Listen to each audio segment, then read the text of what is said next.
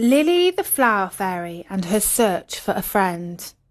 Hello, this is Natasha, and I'm here with another winning entry for our Magical Person competition.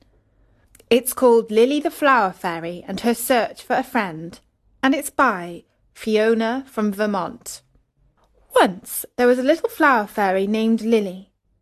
And of course, like all flower fairies do, Lily took care of her flowers. Lily's only problem was that she had no friends, nobody to keep her company. That made Lily really sad. She was kind of sad all the time, but she was very diligent. She made sure her flowers were in perfect shape. She did not want her poor lilies to die just because she was sad. Every night she wrote in her diary. There was nothing happy that she wrote in her diary, just sad things, and how to take care of flowers. One day she said to herself, I really need some friends. I need to go meet some other flower fairies like me. So that's what she did. She took a little satchel full of berries because she did not know how long the trip would take.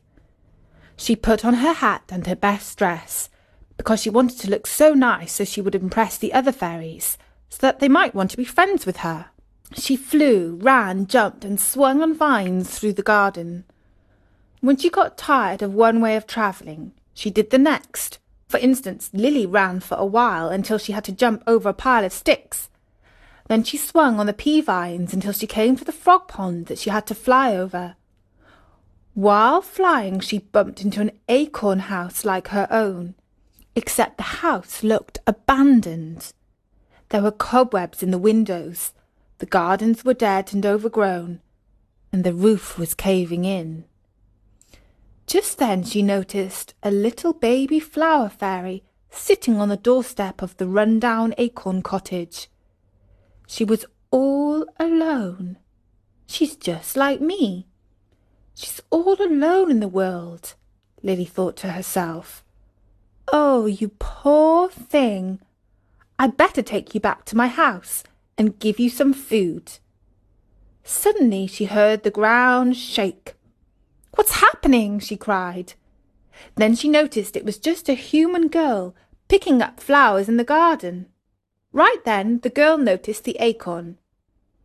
Look at this pretty little acorn, she said. Suddenly she picked up the acorn. Oh no, thought Lily, the baby flower fairy. She just had time to fly up and scoop the baby off the step without being seen. When the baby was safely in her arms, she flew her back to her house.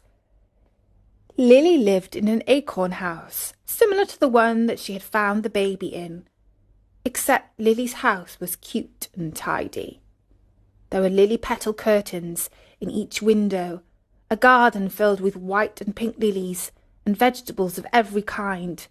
A bouquet of lilies stuck out at the top of the acorn roof, there were some wild berry bushes growing right by the side of her house. Each morning Lily would go outside to pick berries and fresh vegetables for her breakfast. Lily flew in with the baby and put her down on a hummingbird feather bed. After the long trip, the baby fell fast asleep. While she was sleeping, Lily went outside to pick vegetables and berries to feed her new friend. She came in and put her gatherings on the little bark table. Next, she got some wooden bowls out from the birch bark cupboard and filled the bowls with a wonderful salad of vegetables and berries. Just then she thought, What should I name this baby? I can tell that no one is here to take care of her. Then she took a closer look at the baby to see what kind of flower fairy she was. Oh my! cried Lily. She's my kind of fairy. She's a lily fairy. I will call her Little Lily.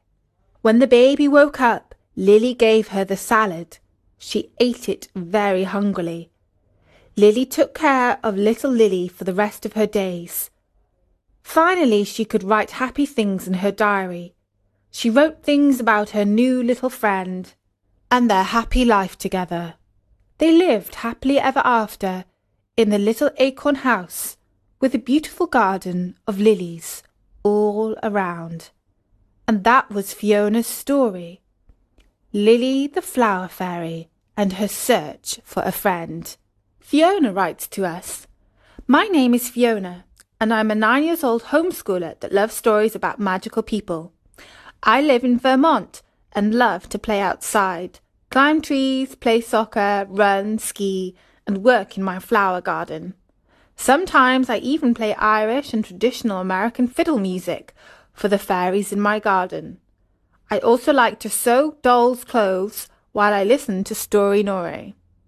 It's really fun to write stories. I saw how good Nisha Abbey's story in the first competition was, and I was inspired to write one of my own. Well, thank you, Fiona, for sending us such a lovely story.